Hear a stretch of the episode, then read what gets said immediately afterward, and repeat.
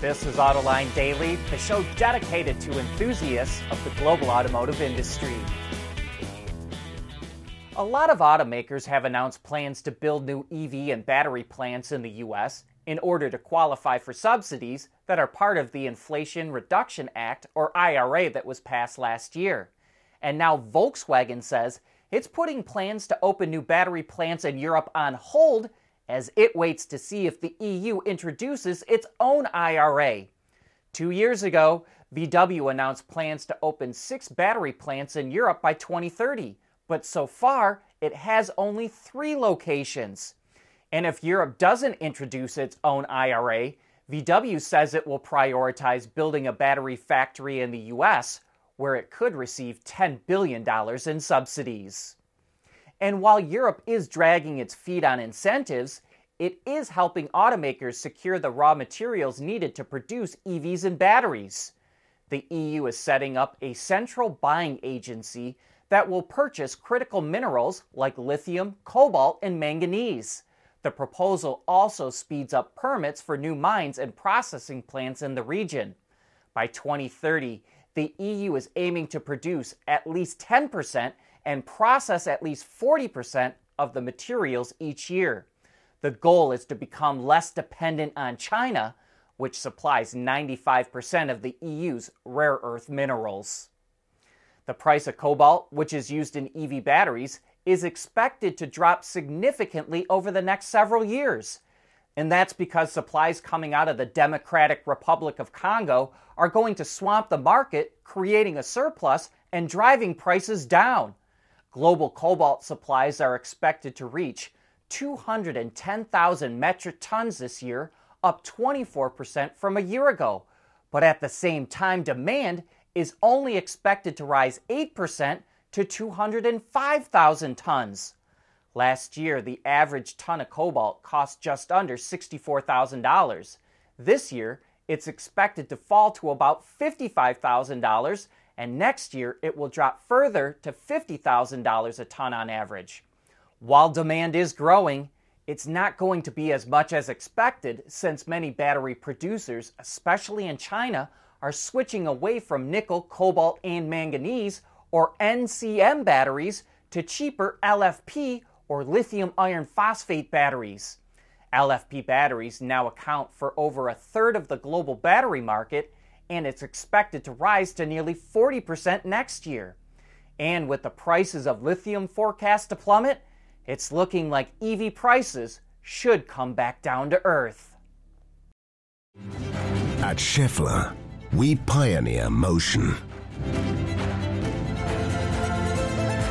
Electrifying mobility, manufacturing smarter, reducing CO2 emissions making energy production clean. Schaeffler pioneers motion to advance how the world moves.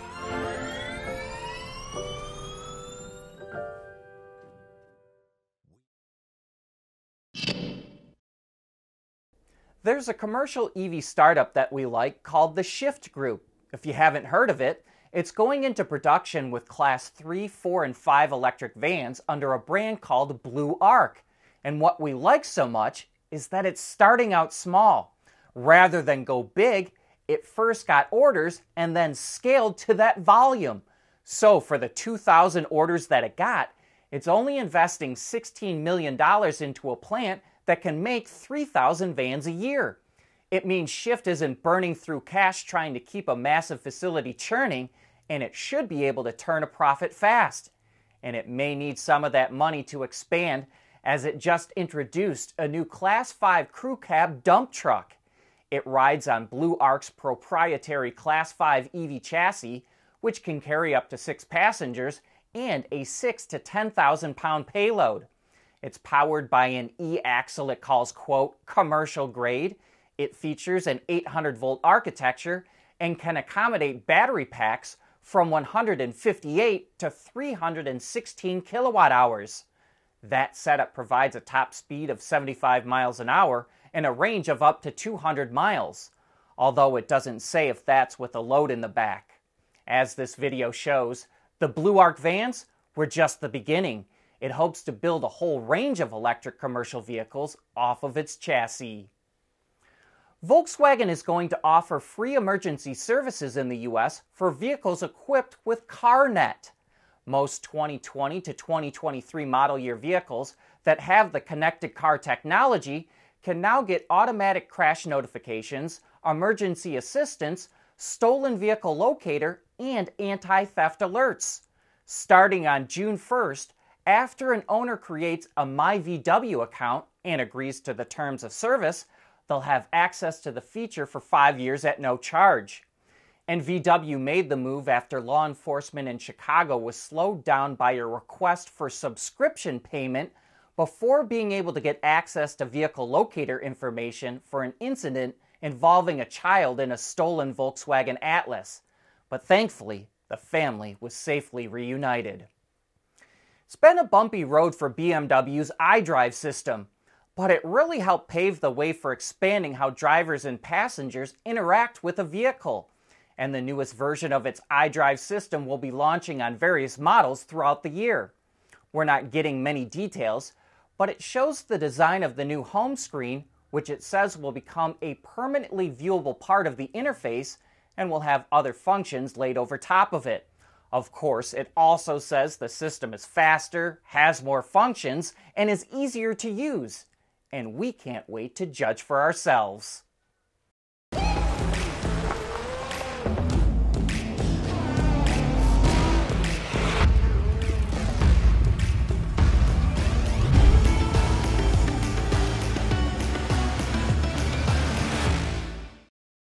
We want to know what drives your testing. OTA, connected car, diagnostics, remote testing. Intrepid Control Systems is here to help you work from anywhere. Intrepid Control Systems, driven by your data.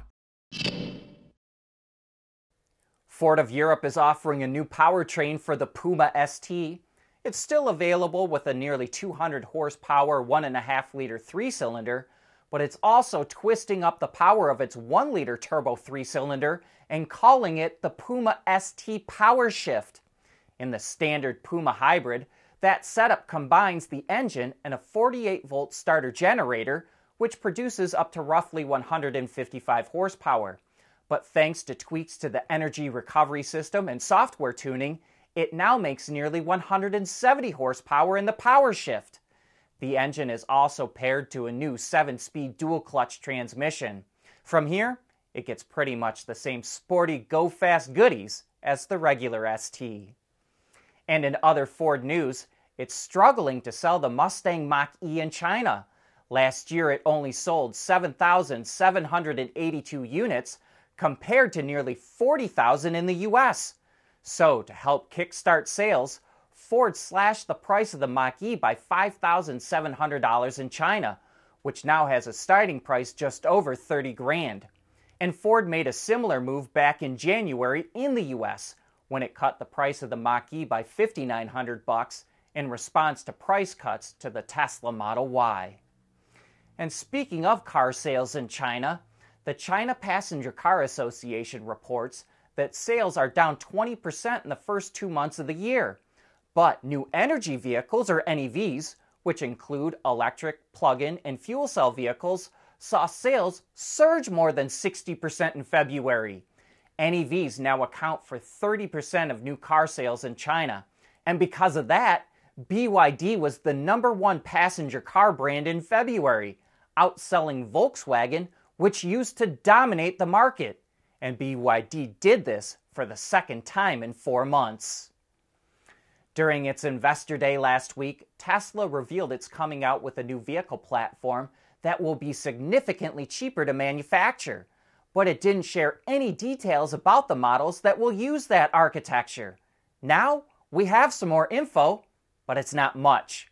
Earlier today, Elon Musk said that the vehicles built on the new platform will operate, quote, almost entirely in autonomous mode. That's all he shared, but last year, the company did announce plans to introduce a purpose built robotaxi. So perhaps that's what he's referring to. But it's hard to trust any timeline that Elon gives on vehicle autonomy. And that brings us to the end of today's show. If you like what we got, please like, comment, or subscribe.